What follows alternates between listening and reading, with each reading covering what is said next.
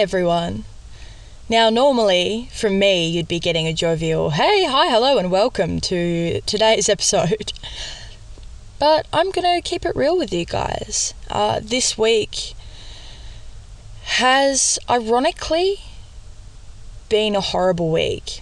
And so I think now more than ever, it is apt for me to release an episode called Bad Days with Fin.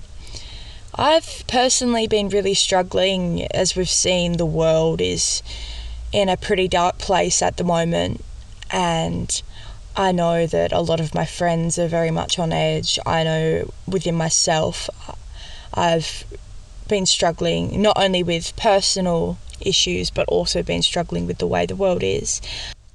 So, I wanted to do an episode on how I identify when I'm having a bad day because it sounds pretty obvious, right?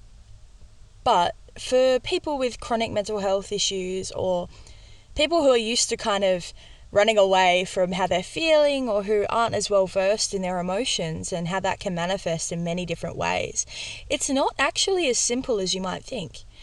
So, I wanted to discuss my sort of telltale signs that I'm having a bit of a bad mental health day or a bad mental health couple of days. I wanted to share what are my methods of um, helping myself get through it. Um, and I also wanted to share other methods that maybe I don't use, but you guys might find um, very valuable. Things I've like learned in therapy, things that other people have shared with me, things that I've researched myself. So to start with, when I'm having a bad day or a bad couple of days, I find that one of the first things to go out the window is my sleep. And I'm a pretty poor sleeper as is, but I notice that for me, I know my body and I know my habits. I find that it takes me a while to get to sleep, but once I'm asleep, I'm out like a light. I find that, however, when I'm struggling, I will wake up a fair bit during the night. I may have more vivid dreams and nightmares. And I find that no matter how much sleep I get, I find myself quite tired and quite drained, not necessarily in a physical sense, but on a sort of emotional level, I feel really, really quite flat, like a deflated balloon in a way. Again, sleep is one of the biggest, biggest things for mental health. One of the biggest warning signs, one of the most important things to maintain and sort of keep on top of when you're not doing well. And it's something I personally really struggle with. So I'm going to be not giving you my own tips. So I'm going to be getting those tips um, from my therapist and from other places because that's that's still a beast I have yet to wrangle. And I am not wrangling it today. so I find that's a big one. I find that also I really struggle with and this is this may gross some people out and I'm honestly not afraid to share it because I think it's something about mental health and mental illness that isn't spoken about enough. Personal hygiene goes out the window as well or at least falters. I find for me, it manifests in I don't wash my hair as much. For some people, it's way more severe. They struggle to get out of bed, which I, I have been in that position before. They struggle to shower. They any any sort of um, movement, any any sort of means of completing tasks they struggle with because your executive dysfunction fires up and executive dysfunction is where you can't perform tasks in the order that they should be done or you can't prioritize tasks or you just struggle to complete tasks altogether and it's something that people who are neurodivergent or who are struggling with mental ill health often deal with so I find for me, my, my hair, I don't wash my hair for ages and I hate it. I feel gross. I know I'm going to feel better if I wash it. And honestly, it's the littlest things that can become overwhelming when you're in that sort of headspace. But a small silver lining of the way the world is at the moment, with this existential sort of dread and fear and uncertainty and just existential malaise that everyone is feeling is that more and more people are becoming more accepting of mental ill health and the things that come along with it. We've still got a long way to go. I'm I'm certain of that. But people are sort of becoming kinder, I've generally noticed throughout like the people I've met on my way, healthcare professionals, people on the street and like random people who I have conversations with in passing, it's becoming less of a taboo that shit's overwhelming, shit's hard. We're all in this in this one massive boat sailing through what life is throwing at us with the conflict in Russia and Ukraine the pandemic we've already been living through for two years, the climate crisis. I could go on and on. I found another thing that I've been also experiencing, especially at the end of last year, I had a notable example of this, is that our immunity just absolutely stage dives when we aren't doing well. It is you know, mental health, your brain is part of your body. The chemicals it releases or consistently releases, such as cortisol being present in your body for a, a long time, it's exhausting. Um, and as a result, our bodies get worn out. And so you're more susceptible to picking up bugs and just random viruses and infections when you aren't doing well. And that's a frightening concept given, as I said, we are living through a pandemic. But it's also a warning sign to it's it's your body telling you to listen. It's your body telling you to stop and rest. I, for example, when I had my most recent breakup at the end of last year, a week after it happened, I was in bed, like tonsillitis, sweats, the works. I did get COVID tested, that was negative, but just all that not very pretty stuff. And as you can imagine, that doesn't help your mental health at all whilst you're sick and miserable. Brings a whole new meaning to the phrase. But that's no discredit to my ex partner, lovely human being. Would like to add that in there. But it's it shows, it manifests the mental health mental health has direct links with your body. It is like shown scientifically that people who are neurodivergent and who suffer with chronic mental health issues are more likely to develop chronic illness, are more likely to have digestive issues due to anxiety, are more likely to deal with uh, chronic joint pain, chronic sleep issues, and insomnia. Just by proxy of the experiences we live as uh, people struggling with mental ill health. And another big telltale sign for me, and I'm sure some other people, but I really wanted to delve into this one from a personal experience because of my struggles with my avoidant personality disorder. I find that when I am really struggling, my first instinct is to isolate myself. And that is something I've been really fiercely working on and really trying to do the opposite of now that I'm aware of what I am struggling with and now that I'm in therapy for it. But my first instinct is to hide myself from the world, to isolate. And it's something that I did a lot, especially in high school. I would refuse to attend school, and as much as I hated my, like, I hated going to high school, but I also didn't like talking about it. It made me feel so naked and uncomfortable and not only admitting that I was struggling to someone else, but admitting that I was struggling to myself. It felt like a character failure when it was far from it. But it's, for me, it's this level of intimacy that is so soul bearing and so terrifying. It is, it's a terrifying ordeal to be known as a person and to be known as a person in all of you at your best, at your worst. And for me, I struggle with the concept of people leaving when I'm at my worst because they're not entitled to hang around. But also, something I've learned is that the people who who matter, the people who want to will, and if they don't want to, then I need to reevaluate their position in my life.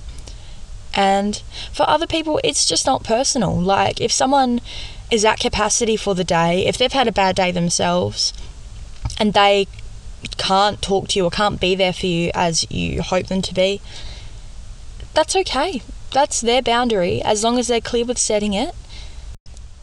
But the most important thing in that situation is if you don't ask for help, if you don't ask for support, the answer is always going to be no.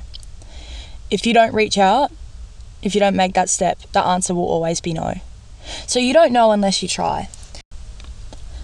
Isolation also shows up in much more insidious ways and avoidance of your feelings. For me, I, as my friends can attest to this, I'm a very jokey, jovial, out there person. I am often the loudest person in the room. Often, probably according to some people, the most annoying person in the room. But I'm always open and, you know, outwardly open with laughter and a smile on my face and kindness and I like to make a joke out of everything. But for me, this has been a way of overcompensating for when I'm not feeling so good inside. And it's something that I really want to start working on. To actually admit and be like, hey, yeah, I'm having a shit day, and to just be how I'm actually feeling rather than trying to cover it up for everyone else's sake all the time. And it's a way of running from things when I need to turn around and face them. Because things only get bigger when you run away from them. Now, these sort of warning signs that I experience will be different for everyone, and it also depends upon what, if any, mental health issues you're facing, your current physical health. It really does vary. I find for some people, instead of not sleeping enough, like myself, they often oversleep. They can sleep for the whole day. I know for others, it can include fluctuations in appetite, fluctuations in how much time they spend with other people. It can manifest as becoming snappy or irritable when you're not normally like that it's just sort of any behaviors or changes in your sleeping, eating patterns, exercise that aren't normal for you. For example, if you're over exercising, or on the other end of things, if you're not really exercising when you usually would, you're not partaking in activities you normally would, if you're struggling to find pleasure in things, I find that's something that happens when I'm burnt out or when I'm in a depressive episode. They call it anhedonia. And it's an experience where you sort of don't gain any of the sort of happy chemicals or anything good from the activities you used to enjoy. So, now we've covered all of the more dismal things, and you're still not off the hook, might I add. There's still going to be some hard truths, as I like to call them. My therapist absolutely loves to bomb these on me, whether I like to hear it or not. So I'm going to be giving them to you as well. Um, the fact is, self care isn't always easy. It's not what capitalism makes it to be. Self care in a capitalistic viewpoint is I'm going to buy all these things and I'm going to run myself a bubble bath and I'm going to, you know, I'm going to purchase to make myself feel better. And whilst, you know, there's merit to that, if you want to go run yourself a bubble bath, if you want to buy that new bath bomb or light that new candle, go for it. By all means, not stopping you. I know I absolutely love to do that myself. But there's also aspects to it that aren't easy and that aren't they're pretty much the antithesis of what you really want to do when you're not feeling 100% but in the long term they do make you feel better so I'm going to start small with the more little achievable things And then I'm going to build up as to what makes me feel better, what might make you feel better, and other methods that I've heard of looking after yourself and really truly practicing self care on a hard day. So, to start with, if you're at the level where you're really struggling, you're having a day where you're like, nah, bed, getting out of it, absolutely not. Absolutely not happening. If you're having a day where you're like showering, no, I will rot in my room. And I've had plenty of days like this. There is absolutely no shame in it. You should not feel like less of a person for having these days. You are valid, and I see and I hear you and I understand. But I find having, it, when you are in a good place, having certain things on hand can help you feel a little bit more human help you feel a little bit more yourself. Or if you have a friend or family member or a loved one to be able to get these items for you when you're not feeling good, if you can shoot them a text, that's always a good idea. I find having easy snacks by your bed, like literally, I'm talking a banana, like packaged foods, that kind of thing, near your bed or near where you're mostly going to be that day is really important. Um, just something easy that doesn't require too much forethought, that still has a little bit of nutritional value, but you're not having to do too much work to get it. So, also having a full bottle of water, have a straw if that makes drinking water and keeping your fluids up easier. I know when I'm dehydrated, I get all headachy, and that just exacerbates any symptoms of my mental health deteriorating because I'm just I'm grumpy, I feel like shit, I have a headache. So it's really good to have those things on standby. Also, keeping your any medications you have for anything um, near your bed or on your bedside table is always a good idea. I find also when I'm unable to shower, wet wipes may not be the most environmentally friendly thing, but we're not focused on that at the moment. We're focused on keeping you going and keeping you going for the next minute, hour, day, however long it takes for you to feel more like yourself again. And so if you don't feel like you can shower, maybe just, you know, give yourself a wet wipe on the face, or if you're able to get up, go to your bathroom, wash your face, brush your teeth if you can. I know even if I'm having like a yucky day, it just helps me to feel like my teeth are a bit more like clean. I don't feel as fuzzy.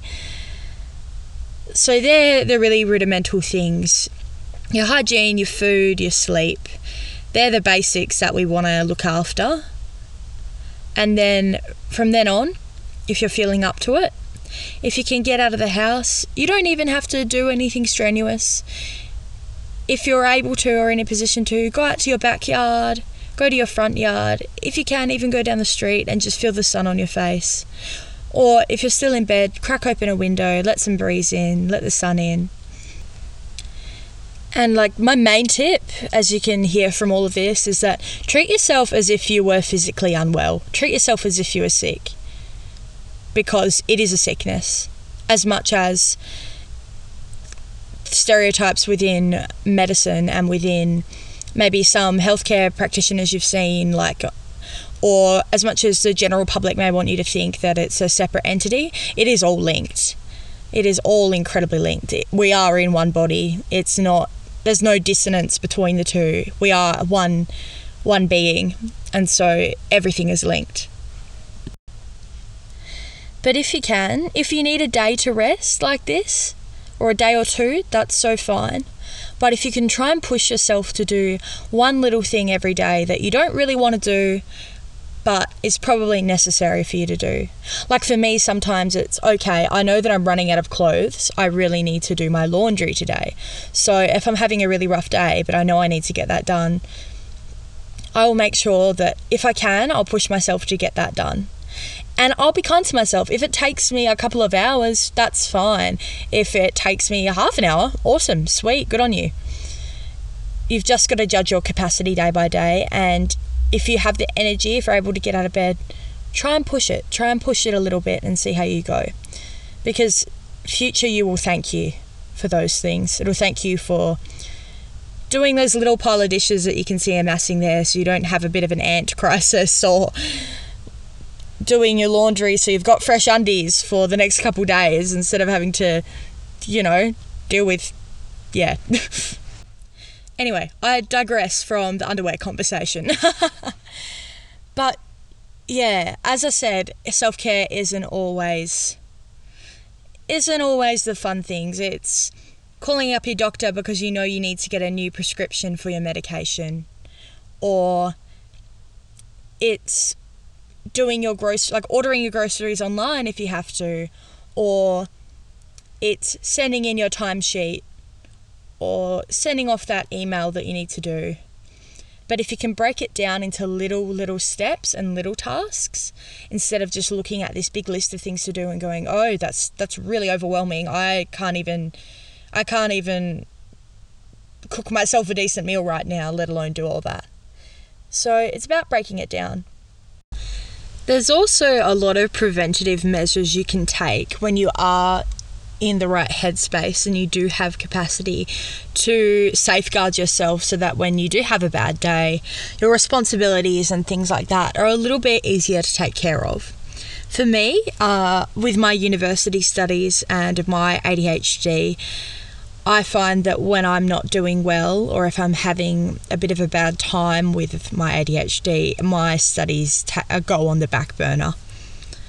So I actually have what's known as an accessibility plan, which is organised by the university to ensure that I don't get too far behind in my studies, that my lecturers are aware of what's going on for me, and that if I need extensions or I need to get up and walk around, for example, in an exam, or if I need to fidget or anything like that, that there's no negative sort of consequences for doing so. Now, if you're at any of the universities in Western Australia, you can access a plan like this through talking to your student services and going from there, talking to your doctor.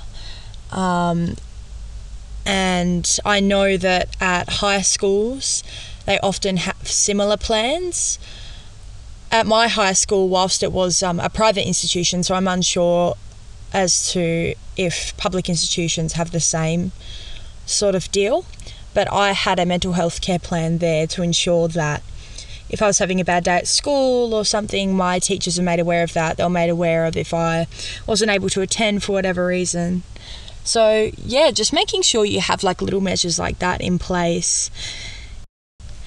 I also find setting alarms and timers for myself helps when I'm a bit out of sorts and I'm trying to schedule my day. I'll also, I mean, I'll have my alarm to wake up, but I'll also be like, okay, I have to take my medication at this time. I'm going to set an alarm for that. I'm aiming to do my laundry by this time. I'm aiming to grab something to eat at this time. I'm aiming to send an email at this time. So, and you know, if you don't achieve those goals, don't beat yourself up for it. It'll depend on your capacity, but I just find it helps having a little framework that if you can stick to it, then awesome. That's great. Like, good on you. If you can't, that's okay. You just try again later or you try again the next day. Another thing that's really important to remember when you're not doing so well relates back to a point I made earlier about the loss of pleasure in doing activities you usually enjoy, um, known as anhedonia. Now, you're probably thinking, Fin, why the hell would I do something if I'm not enjoying it? Why would I put that energy into that if I'm already struggling.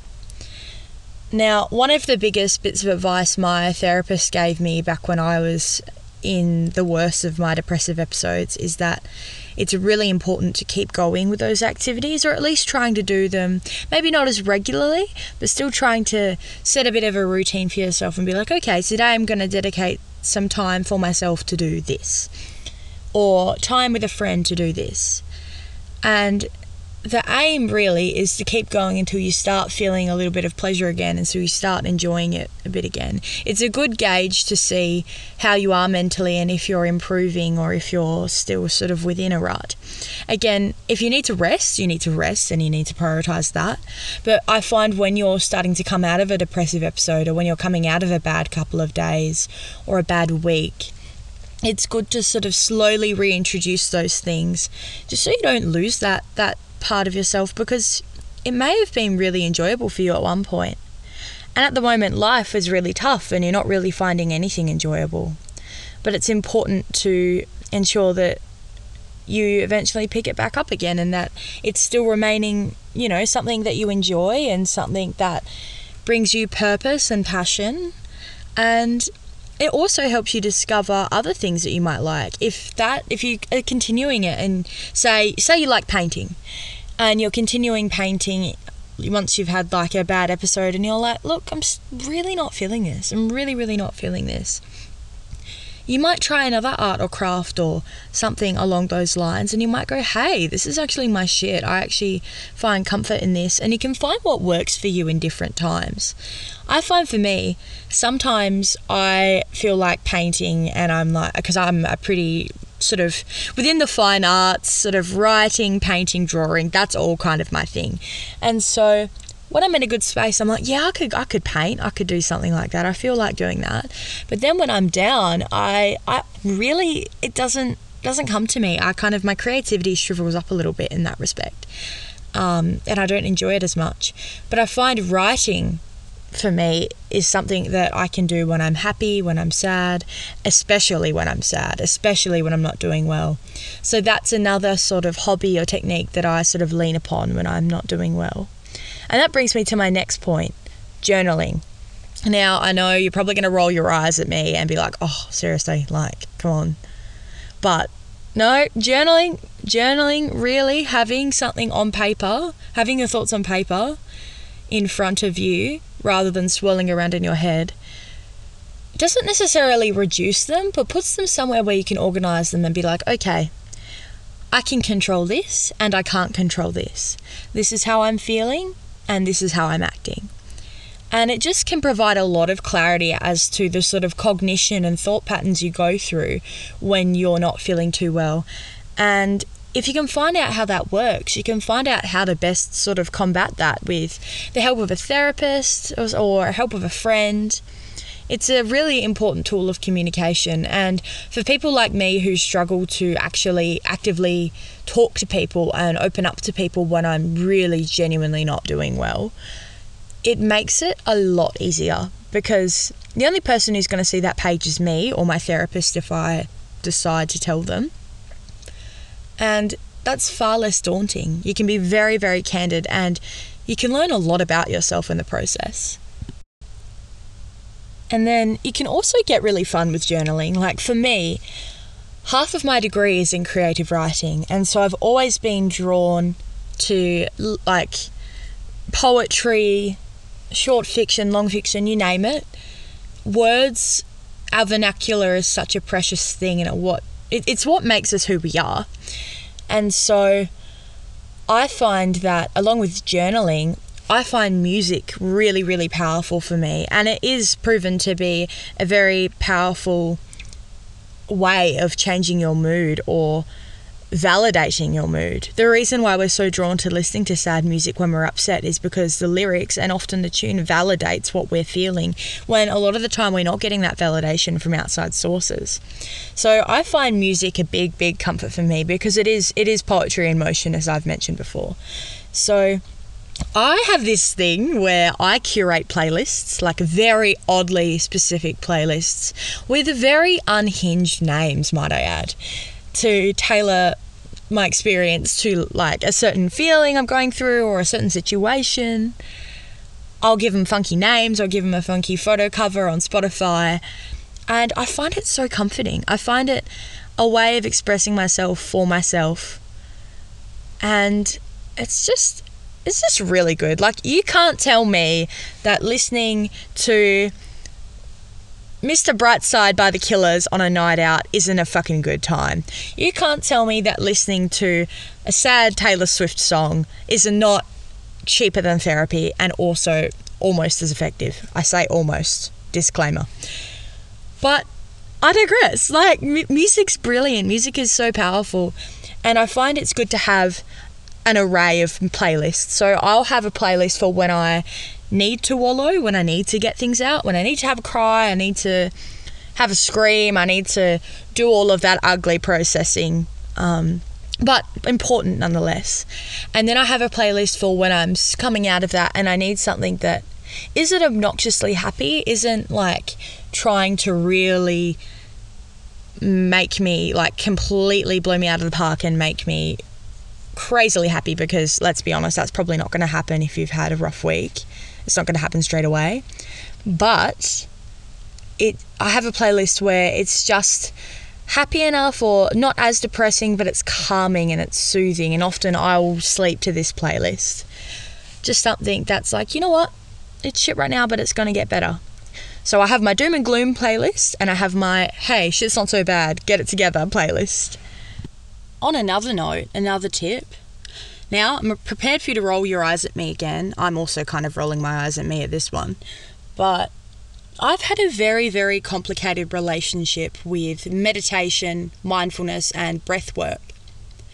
And it's probably the first thing your therapist or counselor, or if you've ever been to therapy before, one of the first things they'll say, or if you're talking to your GP about potentially seeing someone for anxiety. And the reason why I have such a complicated relationship with it is because I really struggle to keep my mind still. As I've been diagnosed with ADHD combined type, so I'm both hyperactive and inattentive. And so, as you may gather, I don't have much mental real estate that's very free. It's about, it's like having 10 monkeys with cymbals clapping in my head at any given time, whether I'm anxious, whether I'm happy, whether I'm sad. It doesn't matter the mood. It's just very busy in there. So it's something that I've struggled with and I used to really hate. Like, I used to get really shitty at my healthcare professionals for being like, oh, so have you tried mindfulness? No, no, I have not tried mindfulness. Yes, of course I've fucking tried mindfulness. I'm still here. I'm still struggling. but it does have its value. It really does. And you really have to give it a shot and kind of stick with it. I found it's something that doesn't work overnight. You've definitely got to um, practice it. But there's a little exercise that I do when I'm having a panic attack or when I find my mind is very racy because of my ADHD. I do something that is called square breathing. You breathe in for four, you hold for four, you breathe out for four, you hold for four. So you continue this process of like obviously in a square, square breathing. And I've found that has been incredibly helpful for me if I'm, say, lying in bed at night and my brain is racing. Or if I'm in a public space like my work environment or on public transport or at a party even and I'm feeling myself get riled up and I can't really take a moment, I find it's quite helpful to do just like seat like you know take a seat somewhere or at my work desk or take a seat at a party or when I'm just like on my commute and I can just sort of put my headphones in and just sort of breathe and I can do it pretty subtly. You can sort of do it without having to you know, crack open your meditation app or anything. It's quite um, quite simple to remember. So I found, yeah, I never thought I would be on a podcast, um, my own mental health podcast, talking about the values of mindfulness. Um, my earliest therapists would be laughing at me right now. they would be proud. But anyway, so yeah, that is something that is very helpful. And again, my last eye roll of this episode, I promise you, exercise. I'm not good at this one. I'm terrible at this one. I'm not an athletic person by nature. But even if it's getting up and going for a walk, or if you have something of the sort, if you, I don't know, go for a swim, something like that, I don't know, play something social with your friends if you have to. It's, you know, good old endorphins. We can't cheat science. It does work, it's proven to work. And I wish I was good at doing it more and I wish I had more of a routine around it because it works wonders. One of my roommates goes to the gym almost morning and night. She's an absolute gun. And I know that it really does help her with her mental health. Um, for me, my exercise of choice is probably swimming. I would be, my name is Fin, I'd probably be a fish in another life. How ironic. But I've grown up by the ocean. There's something so inherently calming and healing about the water. And I choose that as my form of exercise because I know it's something that I really love and really enjoy. It's also incredibly healing to be in nature, honestly. And I think as someone who lives in Western Australia, I'm incredibly blessed to have some of the most picturesque landscapes in probably the world. It's absolutely gorgeous here, so I recommend if you do live here, taking full advantage of it um, where possible because it's something that reminds me that I'm part of something much bigger than myself. It gets me out of my own head, and some people find their smallness in this world to be rather disconcerting, but I find incredible comfort in it. That I'm like, I'm no more or less than a leaf, to be honest, and that's okay. That's a good thing. Like, that means that if I wear funky pants one day and no one likes them, or if my hair's out of place, or if I'm running late somewhere, at the end of the world, we're all equal. We're all just part of this big sphere floating in space, and that's okay. And there's something really, really gorgeous about being a part of the world and going out and, you know, seeing the sun set and the trees and oh god please forgive me but it's true it's so true you can't tell me that you don't look outside and see a pretty sunset and smile you can't tell me that you don't and another big part of this world that is absolutely fucking amazing is animals, pets. I'm a cat person. I everyone who's close to me or not close to me, anyone who checks my social media, cats. Cats are my shit. I miss my cats so much. I unfortunately had to leave my two down in my hometown when I moved up to Perth. But they are my babies. I have Ray, who she's four. She's a little tortoiseshell girl. She's black and orange and brown. And then I have Obi, who's about a year old, and he's this fluffy poof ball of grey with white little paws and a white chest and big yellow eyes. I cannot tell you how much Ray saved me when I was in high school. We didn't have Obi back then, but I remember all the weeks I would spend in my house um, alone because my mum was working and I I was just sort of I wasn't going to school, I wasn't really doing anything, and the only real reason I got out of bed was because of Ray. Um, she was my best friend, to be honest, uh, probably my closest friend, and I didn't really have anyone back then, and you know, or I see a dog on the street, for example, and they're just so happy and like you know, it doesn't matter who you are or what you've done in this world or what you regret or what you don't animals still love you and they still care. And they just have this unconditional love that you don't really get in this world. So, and, and as someone whose love language is physical touch, I find just having something to cuddle is so, so nice because, you know, you can't always, you know, if you're not with a family who's especially touchy or, or even if you're not a touchy person yourself with other people, that's so valid, that's so fair. Not everyone is, but sometimes it's just nice to have a little reminder that you're loved and someone a little little gremlin who can like goof off and do dumb things around the house and you're like yeah you're a little you're a little being. This little being is living in my house or this little being is like walking across the road and they've got like little fluffy paws and a little face like oh anyway they're so cute. But i find animals are very very healing for me and a, a very grounding thing to remind me that there, there's something bigger than myself, like a little creature I have to look after, someone who's depending on me and relying on me. And even just seeing them around, like they just make you smile. So, animals are a big one. Go to a cat cafe, go to a dog park, go, I don't know, house sit for a friend with dogs or something like I did a couple weeks ago. Cannot recommend it enough. And last but not least, for this episode, my last tip, something that you've heard a million times from me and probably other people, but I will preach it until the end of time.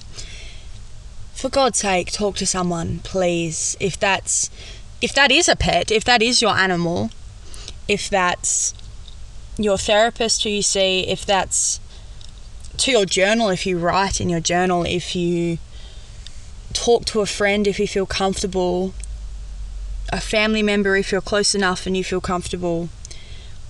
I just, as much as I know I'm someone who, as I spoke about before, my first instinct is to recoil and to hide away, but that has been one of the most damaging things for my mental health and that's why I'm so trying to fight against it at the moment especially as I'm not I haven't been doing too well myself as of late and let people surprise you if you think well, oh I don't know if I don't I don't want to bother this person or I I don't want to you know talk about this because I feel like I'm going to be pressuring someone or burdening them, or you're just afraid as to how someone may react when presented with all of you or a really intimate part of you. Let them surprise you. Because as I said, you don't know. You don't know unless you try. The answer is always no if you don't try. And I can guarantee you, I've had some of the most beautiful, beautiful moments of my life as a result of actually letting people in and I just I can't stress it enough. You you can't do you can't do it all alone or if you can and you have been yeah, sure, you can continue to do that, but I can guarantee you it's so much easier sharing the burden. It's so much easier not carrying all that alone. Have you tried bringing in like your household's groceries in on your own? Yeah, you can do it, but it takes a couple trips and it's fucking heavy. And to prove to you all that I am actually taking my own advice and being accountable for myself, I'm to go touch some grass tomorrow, listen to some beautiful music. I'm to go for a walk. I'm catching up with one of my best mates on Tuesday for lunch. And I'm just trying to be as kind to myself as possible in this world. And I want to remind you all to do the same. Please stay so safe. Um, I'm sending all my love to everyone at the moment. I am going to post some resources as to if you want to help with Ukraine, um, if you feel this kind of sense of helplessness and you want to know what you can do or where you can donate. Um, I'm going to be posting some things when this is released onto the She's Mental Instagram at She's Mental Podcast. So if you feel like that would help with you know the current state of things in your mental health as i know it it's helping me to to remind myself that even though I am small, I am little me, over in this very privileged part of the world, I, I can make a change. Um, so if you have capacity, please feel free to look at those resources and look after yourselves, my loves. Be kind, and I will see you next episode.